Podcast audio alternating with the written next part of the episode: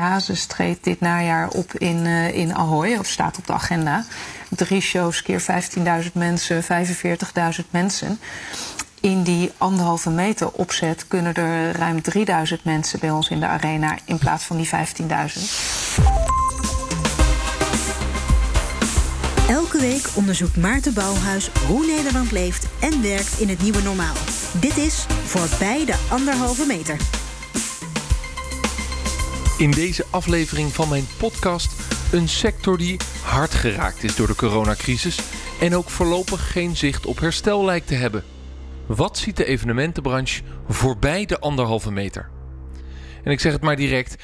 Dit is een bijzondere aflevering voor mij persoonlijk. Ik werk al meer dan 15 jaar als dagvoorzitter en ken de branche van zakelijke evenementen dus erg goed.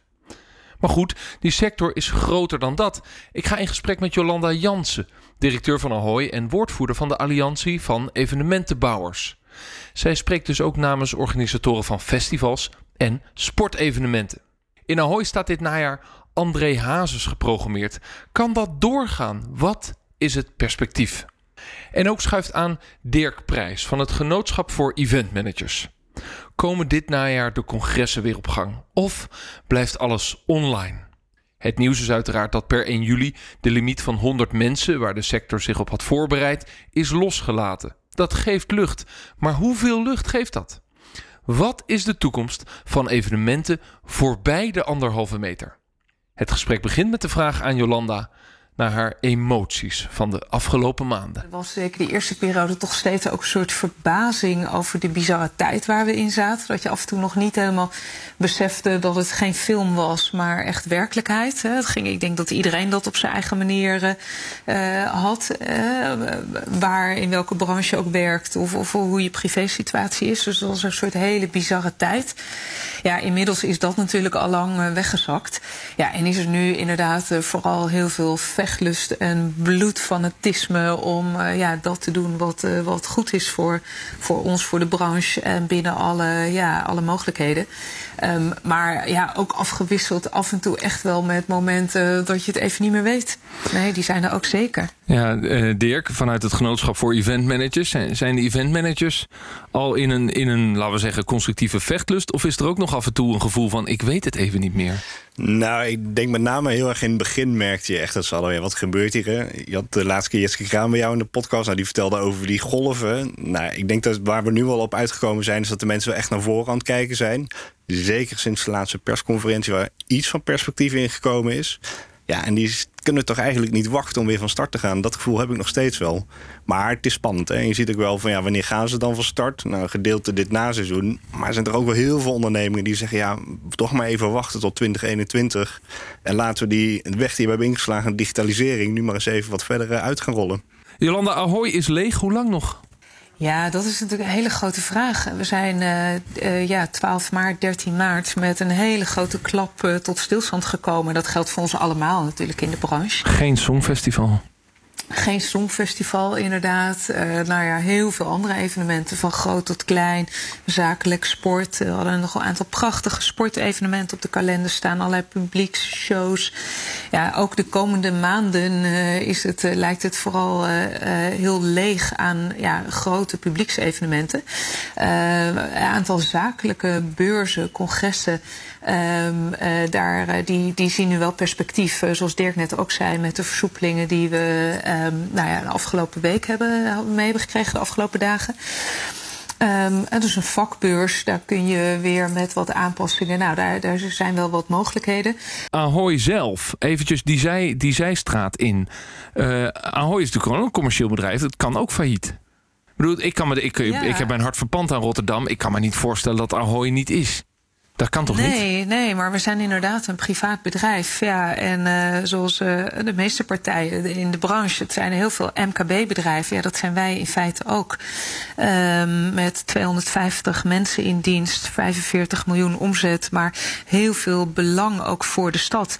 Maar ja, financieel, we zijn ongelooflijk gezond de crisis ingegaan. Maar ja, nu uh, na de zomer een half jaar stil. En misschien nog wel een half jaar met nauwelijks omzet. Ja, dat is geen gezond bedrijf die daar zonder kleerscheuren uitkomt. Nee, dus dan heb je dat... steun van de stad nodig als het zover zou komen.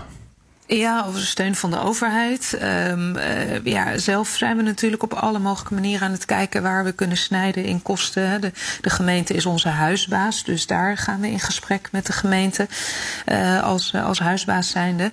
Maar het is voor, en dat geldt ook in onze branche, zitten ongelooflijk veel ZZP'ers. Uh, uh, ja, toeleverende industrie, heel veel MKB-bedrijven. Ja, voor iedereen is het ongelooflijk ingewikkeld om, ja, om het hoofd boven water te houden. De ZZP'ers dus. Dat zijn er in deze sector gewoon ontzettend veel.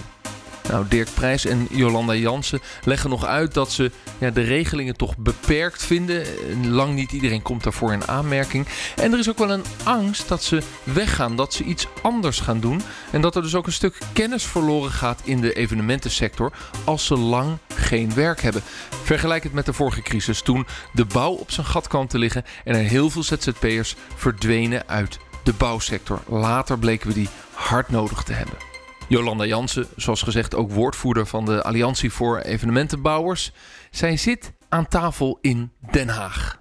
En wij zijn in gesprek met de overheid. En ik merk wel dat er heel veel herkenning en erkenning is voor het feit dat deze branche heel lang en hard geraakt wordt. We waren, eh, zoals we dat zelf zeggen, eh, first out. En eh, zullen als een van de, nou ja, en last in weer zijn. En we gaan dus ook echt in gesprek, en we zijn in gesprek over ja, branchespecifieke steun. En dat is heel belangrijk, want dat is ja, precies zoals Dirk dat beschrijft. Het is echt wel kans dat ook internationaal gezien vermaard staande sector. Hè, we hebben de beste licht- en geluidmensen in Nederland, de beste uh, decorontwerpers, de beste standbouwers, de beste. Nou, zijn ongelooflijk. Want dat is bijvoorbeeld ook de hele infrastructuur rondom de, de laten we zeggen, de Nederlandse dance scene uh, en de DJ scene. Uh, die infrastructuur die daaromheen hoort. Daar, daar zijn we in Nederland net zo goed in als het watermanagement, zullen we zeggen. Precies. Uh, en, en daar, daar, pleiten jullie voor. Heb je uh, in concrete zin bijvoorbeeld al bij Mona Keizer aan tafel gezeten bij de staatssecretaris?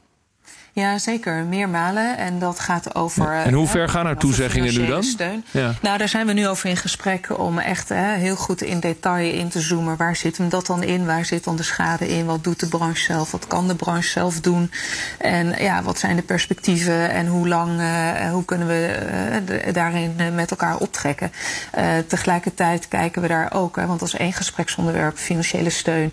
Maar eigenlijk als communicerend vat zijn natuurlijk de versoepelingen zodra wij weer uh, in business kunnen en omzet kunnen maken, ja, dat is natuurlijk wat we willen. Niemand wil aan een infuus liggen. We zijn allemaal ondernemers en doeners. Dus nee, we willen gewoon aan de slag. Onze ja. eigen broek ophangen en natuurlijk binnen alle uh, gezondheidsvoorwaarden en, en, regels. Want dat staat altijd bovenaan, omdat ook ons lange termijn bovenaan staat. Hè. Dus, dus dat mag duidelijk zijn. Maar dat is wel heel belangrijk. En ja, het gaat wel om 100.000 banen in deze sector. Hè. Ja, is dat de scope waar die, waar die eventplatform ja. en allianties de hele sector bekijkt? 100.000 banen?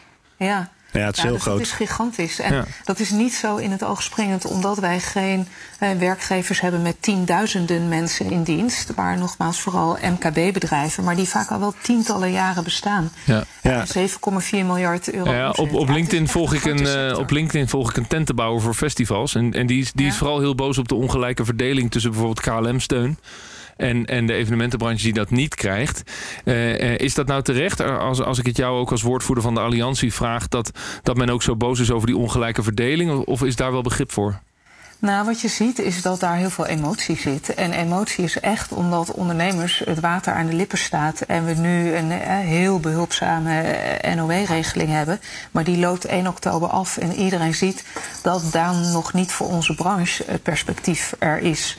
Of de mogelijkheden er zijn om echt weer op eigen benen te staan. En, eh, en heel veel begrip voor, voor alles waar we in zitten. Maar dit is wel de feitelijkheid. En die emotie, die, is er, ja, die loopt heel hoog op. Nou, laten we daar eens even op inzoomen. Want je gaf zelf aan, ehm, eh, 1 oktober, hè, die, die datum. In het najaar zal Ahoy eh, nog niet op stoom zijn zoals jullie gewend zijn. Dus dat betekent dat dat eh, ook een, laten we zeggen, negatief resultaat kan opleveren in het najaar. En het voorjaar is zelfs heel onzeker. Tegelijkertijd hebben we nu grotere versoepelingen gekregen dan dat we bedacht hadden. Is men, is men wel blij met de versoepelingen die we nu gekregen hebben? Bijvoorbeeld dat de limiet van 100 mensen op een evenement er nu af is? Ja, zeker. Omdat we um, iedereen beseft, we zijn ook allemaal realisten. En ik denk dat Dirk dat ook goed herkent. We snappen ook, we zijn weliswaar van 100 naar 0 gegaan. Maar je kunt niet van 0 weer in één keer naar 100. Daar heb je een aantal tussenstappen nodig. Ook om mensen, bezoekers, de overheid het comfort te geven dat we dingen veilig willen en kunnen organiseren zoals we dat altijd uh, willen en kunnen doen. Ja, we moeten het vertrouwen dus weer opbouwen. Een tussenstap. Ja. Ja, ja maar hoe zie je dat in, in jouw sector dan in de zakelijke evenementen die vaak binnen zijn, in congreslocaties, ik sta er als dagvoorzitter ook, uh, dat je daar vertrouwen moet opbouwen en dat het dan wel op anderhalve meter moet. Kan dat eigenlijk in de praktijk, Dirk? Ja, uiteindelijk kan dat wel, maar waar we mee moeten beginnen is natuurlijk de bezoeker. Hè? En zit die bezoeker nou dit najaar al te wachten om die evenementen bij te gaan wonen op die anderhalve meter afstand?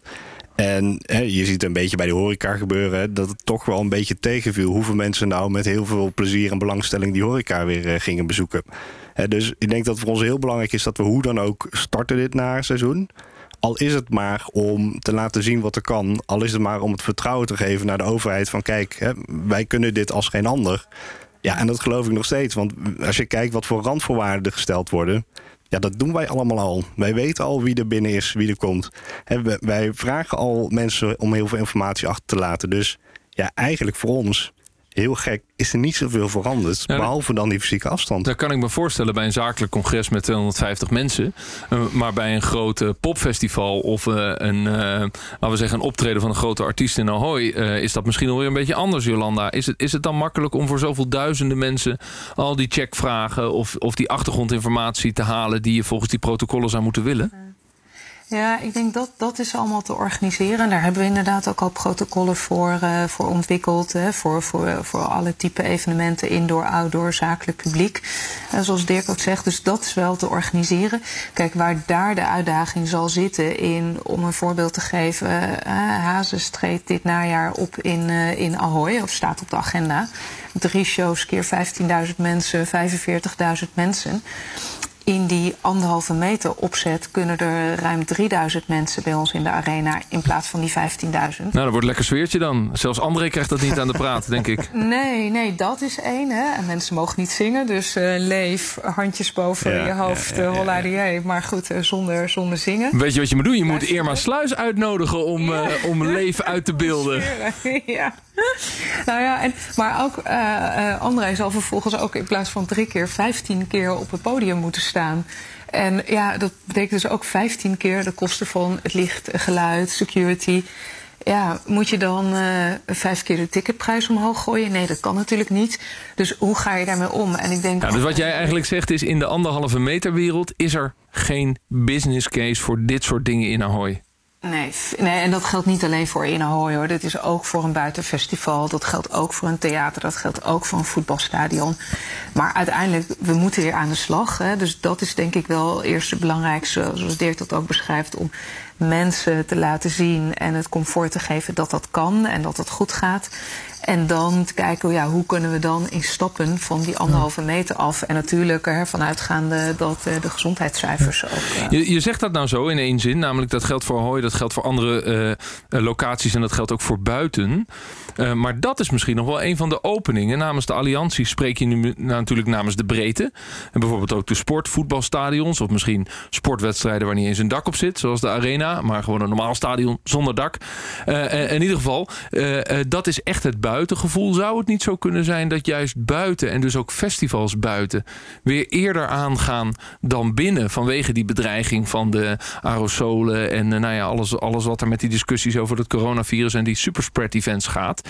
Ja. Uh, en, en zou je daar dus ook als alliantie niet een opsplitsing in moeten doen door te zeggen, nou laten we eerst eens druk zetten op wat er buiten kan. Want daar liggen volgens mij de kansen. Ja, nou, daar is heel veel onderzoek nu nodig. En daar zijn we nu ook zelf mee bezig. Omdat inderdaad ja, de, de onderzoek en gegevens, en voor zover de kennis nu reikt, lijkt toch te laten zien, eh, zeg ik al een beetje voorzichtig, dat uh, buiten minder risico is dan binnen. Ehm, en de vraag is wat je dan vervolgens ook binnen kunt doen. Want buiten is nu deze zomer. Maar straks, uh, we kunnen het nu ons bijna niet voorstellen... maar gaat het ook weer een keertje wat frisser en kouder worden. En wat betekent dat dan voor binnen? En hoe ziet de ventilatie eruit? En dus ik denk inderdaad dat het zeker belangrijk is... om ook meer ja, kennis op te bouwen met elkaar. Uh, en ook daar willen we echt met de overheid in gesprek en samen optrekken. En dat ook echt gaan onderzoeken met, met, met goede wetenschappers. Nou, wat betekent dat dan binnen? Want dat is ook denk ik in ieders belang. De staande industrie in de zakelijke markt is natuurlijk heel erg gericht op binnen. Kan ook niet anders, want ja, je, wil los van een regenbui... Uh, wil je gewoon je evenement door kunnen laten gaan. Hè? Dus dat, dat begrijp ik volledig. Tegelijkertijd, Jolanda, je spreekt over ventilatie. Dirk, als je uh, kijkt naar de, naar de bestaande locaties... waar veel congressen worden gedraaid... staan die nu inderdaad met elkaar samen aan de slag... om te zorgen dat, dat er ook wetenschappelijk onderzoek komt... Uh, naar hun eigen ventilatie. Dat er, weet ik veel NEN-normen komen... om goed te kunnen zien van wie heeft een veilige locatie... om straks misschien zonder anderhalve meter... toch weer een veilig evenement eh, te gaan, gaan hosten. Ja, maar ik, ik, denk, er is nog zo weinig over bekend. Maar ook als je in Ahoy bent en je staat daar met 15.000 man bij Vrienden van Amstel... dan sta je gewoon in de frisse lucht. Dus volgens mij hebben we dat allemaal echt prima voor elkaar. Hè? De echte vraag is, ja, moet je met die HEPA-filters gaan werken? Moet dat allemaal gebeuren? Maar ja, ergens zou dat natuurlijk de allermooiste oplossing zijn... dat je een locatie aanpast en dat het gewoon 100% veilig is. Ik vraag me af hoe haalbaar het is. En, en kun je van locaties vragen die nu zo hard geraakt worden... om een of andere enorme investering te doen om een luchtsysteem op te brengen. Ja. Het is lastig, nou, Jolanda, want hoe, hoe is het nu in Ahoy? Want, want bij, nou- bij de luchtvaart gaat het heel erg over die filters. Ja, nou, we hebben, ons gebouw is een paar jaar geleden verbouwd. We hebben hele goede ja, klimaat uh, inblazen. Hè. Er komt echt frisse lucht van buiten in, dus dat is goed. Maar kijk, dat binnenklimaat is één factor. Maar ik denk het belangrijkste, dat is de kennis die we denk ik wel... en de wetenschappers hebben opgebouwd sinds uh, nou, januari, februari, maart... de, het virus rondwaarde is dat er, um, ja, je ook heel veel kunt afvangen van een groot deel van het risico door aan de voorkant goed te sturen op bewustwording van mensen en ook echt verantwoordelijkheidsgevoel.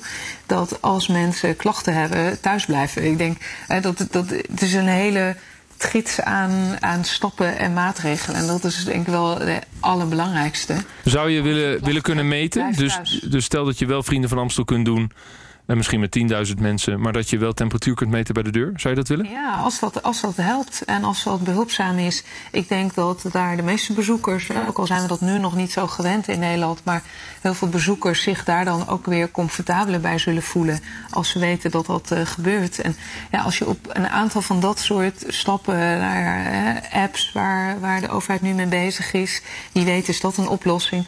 We zijn nu nou, wat is het? Geloof 15 weken uh, zitten we sinds uh, in, de, in, de, in, de, in de lockdown, uh, sinds de start.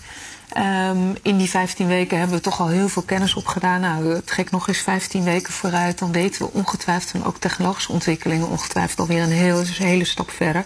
Om risico's te minimaliseren. Want dat is denk ik wel ook een hele belangrijke. Dat we, maar dat is misschien even een soort uh, zijstap uh, die ik vanuit de persoonlijke nood zou zeggen. Ja, nul risico bestaat er volgens mij niet in het leven. En hoe kun je de risico's minimaliseren die acceptabel zijn voor. Ik vind, wel, ik vind het wel leuk wat je daar net zei, eh, Jolanda. Van ook ja, moet je ook niet in die zin, hè, we lopen allemaal een risico zodra we naar buiten lopen. Moet je ook niet gewoon bezoekers die zich bewust zijn van die risico's. Ja, moet je ook niet gewoon zeggen, joh, je bent welkom. We doen er alles aan om het zo veilig mogelijk te houden. Maar inderdaad, je kunt nooit helemaal uitsluiten. En het is wel grappig, er was vorige week een groot onderzoek. En dan blijkt toch dat 70% van de festivalbezoekers ja, die zou morgen nog naar een festival toe gaan. Ja, dus, dus kun je ook niet naar iets toe gaan dat, dat je eh, als consument zelf bewust moet zijn van risico's die je overal loopt. Hè? Niet alleen als je evenementen bezoekt. Ik begrijp het. De Alliantie is blij met de versoepelingen. Maar over de anderhalve meter zijn ze heel duidelijk. Voor hen gaat dat gewoon niet. Er is geen business case te maken. Zakelijke congressen worden georganiseerd door bedrijven en organisaties. En zal hun business blijven voor de sector? Dirk Prijs probeert hier de vinger achter te krijgen. Het kan maar zo zijn dat je dus 20, 25 procent van de industrie gewoon verdamt. Omdat ja, die budgets nemen die toe. Sterker nog, deze even een klein onderzoekje gedaan. Ze nemen af naar volgend jaar. Omdat er toch geïnvesteerd gaat worden in een stuk digitaal. Ja, en als je dat dan bij elkaar optelt, hè, toenemende locatiekosten afnemende budgetten. Uh, budgetten worden vaak per persoon verdeeld. Hè? Want zeggen, nou, een bedrijf zegt: ik wil zoveel geld uitgeven aan deze relatie op zo'n evenement. Ja, dan denk ik wel, dat wordt een hele vervelende optelsom voor ons allemaal. En, en dan heb je het over budgetten van het, van het grotere corporate life. absoluut, uh, ja. uh, grote bedrijven die ja, toch verantwoordelijk zijn voor een groot stuk zakelijke evenementindustrie. En jij ziet dat daar de budgetten afnemen. Ja, want ook sinds de laatste crisis, het ging heel goed hè, de, de, voordat de corona kwam. Maar ook toen zijn de budgetten niet heel erg toegenomen. Dus ja, het, het, het wordt echt een beetje een zorgelijke samenloop van omstandigheden. Ja. Ik denk van ja, dit wordt wel echt een uitdaging. Waar nu op gestuurd wordt door de sector is hybride evenementen. Uh, dat is een evenement waar toch wat publiek aanwezig is voor de sfeer. Uh, en, en, misschien een aantal mensen die het leuk vinden om te netwerken. En tegelijkertijd gaan we alles streamen en, en gaan we online. Uh, je doet dus een dubbele investering. Want je moet investeren in je zaal en je locatie. En je moet investeren in je streaming. He, dus dat heeft dan weer met budget te maken. Maar geloof je in de werkvorm? Is het de werkvorm van de toekomst, Dirk? Ja, ik denk het wel. Sterker nog, toen ik 15 jaar geleden van school afkwam... toen hadden we het al over hybride evenementen. Dat vind ik nu wel heel leuk. Door de coronacrisis komt alles ineens in een stroomversnelling. En dan ga je misschien 6, 7, 8 jaar uh, win je op dit moment. Ja, en het, het, het, werkt, maar het werkt alleen als je echt je bereik dermate vergroot. Dat je zegt, nou, ik had 200 man in de zaal, maar ook nog eens 500 man online. Ja, dan is dat te verdedigen. Maar mensen vergissen zich erin als je een goed hybride evenement neerzet. dat het digitale stuk net zo duur is als het fysieke stuk. Ja, en gaan mensen als de budgetten al onder druk staan nog eens dubbel investeren om ook online hun bereik te, te halen. Ja, daar, daar, twijfel ik wel een beetje over. En de vraag is of dat iets is voor André Hazes, Jolanda. Ja, nou, ik zie in die zakelijke kant zie ik op zich echt wel kansen hoor. Want waar je misschien normaal, eh, ik noem maar wat, een congres en dat kan ook straks eh, als de internationale reismarkt weer, weer aan gaat trekken en weer gaat beginnen, ergens in 21 wellicht. waar je normaal misschien dan een congres, ik noem maar wat, voor 2000 mensen had, een medisch congres en waar er nu misschien 1000 gaan komen, maar misschien wel 4000 online mee gaan kijken eh, volgens een bepaald businessmodel. Dus ik denk dat daar ook echt nog wel kansen liggen. En ik vind het wel heel interessant om te zien hoe snel die ontwikkelingen gaan en hoe we daar ook nu, eh, zoals Dirk ook zegt, ja, toch ineens wel echt uh, lichtjaren in inhalen. We zaten natuurlijk ook alleen maar in de live-industrie en het is ook goed om, om hiervan te leren en dat mee te nemen. Maar ik denk deze tijd leert ook dat mensen, we zeiden het net ook al, mensen zijn sociale wezens, zullen altijd behoefte hebben aan live bij elkaar. En. Nou, en wat we natuurlijk eerder hebben gezien, ook, eh, dit is natuurlijk weer een hele digitale revolutie die plaatsvindt. Hè? Maar ook de laatste keer toen al die netwerken opkwamen en Facebook en social media en al dat soort dingen als we één iets wel weten, toen dachten we ook weer onze business is weg. Want iedereen kan elkaar altijd ontmoeten, je hebt ons niet meer nodig. Maar sterker nog, het heeft het alleen maar versterkt. Er zijn alleen maar meer evenementen gekomen. En ik denk nu ook weer, ja, na acht uur op een Zoom-schermpje kijken alsjeblieft zeg. Ja, dan wil ik wel even de bar in om echt mensen aan te kijken, zeg maar. Dus je ziet ook dat dit gaat alleen maar voor zorgen... dat er nog meer toch die behoefte aan evenementen ontstaat. Hoe meer we digitaal actief zijn hoe meer we naar live gaan. Maar dat is dan de brug naar het slot, want mijn podcast heet Voorbij de anderhalve meter. En de vraag is, wat blijft er voorbij de anderhalve meter over? Stel, er komt geen tweede golf, zoals Maries de Hond zegt. Het is een Volkswagen reclame. Uh, en we raken die anderhalve meter kwijt. Dus we gaan toch weer een beetje terug naar het normaal. Gaat dan de evenementindustrie, de publiekskant en de zakelijke kant ook weer terug naar hoe het was? Of wijzen we iets aan wat toch blijvend gaat veranderen? Ik begin bij jou, Jolanda. Ik denk voor die zakelijke kant dat er uh, hybride modellen echt wel here to stay zijn. Zeker bij de internationale uh, ja. uh, concepten. Ja, dat denk ik zeker. Mensen zullen echt bewuster zijn. Waar ga ik naartoe? Waar wil ik live bij zijn? Zoals Dirk zegt, waar wil ik netwerken? Waar heb ik nog een andere functie dan hè, puur kennis opdoen in een soort toch passievere vorm? Of gaat het me nu even om, om, nou, zoals ik ook een tijdschrift lees met een medisch artikel, wil ik even de laatste kennis opdoen? Hè? Dus ik denk dat, dat dat voor de zakelijke markt echt wel blijvend zal zijn voor uh, ja, de concertmarkt, de live entertainmentmarkt. Misschien voor een concert wat uitverkocht is voor straks weer een internationale artiest waar je gewoon niet bij kunt zijn. Dat je dan als een soort second best uh, mee gaat kijken via een stream. Maar als je kunt kiezen en als je een kaartje kunt kopen voor Lowlands, Pinkpop, North Sea Jazz, uh, weet ik wat, je favoriete artiest of bij Vrienden van Amstel in Ahoy. Ja, dan wil je dat toch echt met je vrienden samen beleven, 100 procent. Ja, en Dirk, wat denk jij? Want die hybride evenementen, zeker voor die internationale tak, hoor je ook die geluiden vanuit jouw genootschap voor eventmanagers van het grootbedrijf, dat zij dat ook echt als kans nu aan het zien zijn? Ja, ik denk wat je ziet, wat echt een reuze interessant is. eh, Je ziet heel sterk dat ze zeggen, puur inhoudelijke evenementen, ja, die kunnen echt prima uh, in webinarvorm worden aangeboden. Dan hoef je niet mensen voor een auto te zetten en bij elkaar en te met brengen. een inhoudelijk evenement bedoel je dat een evenement waar de kennis centraal staat. Precies. Een stukje kennisoverdracht. Precies, hè? je ziet dat dat wel echt online zijn vorm vindt. Sterker nog, je ziet dat ook dingen als podcast daar nu voor worden gebruikt. Fantastisch format. dus heel mooi format, heel erg leuk, ja. Maar kijk, wat ik denk wat straks misschien wel het allerbelangrijkste wordt in die zaak evenement... is dat de gastenlijst misschien wel het USP wordt. Van hey, deze mensen zijn, dus de ontmoeting gaat weer centraal staan. En ik heb dat een beetje gekscherend. Vroeger had je de BBB, hè, biertje, bandje, bitterballetje. Heel erg oneerbiedig, daar komen we vandaan.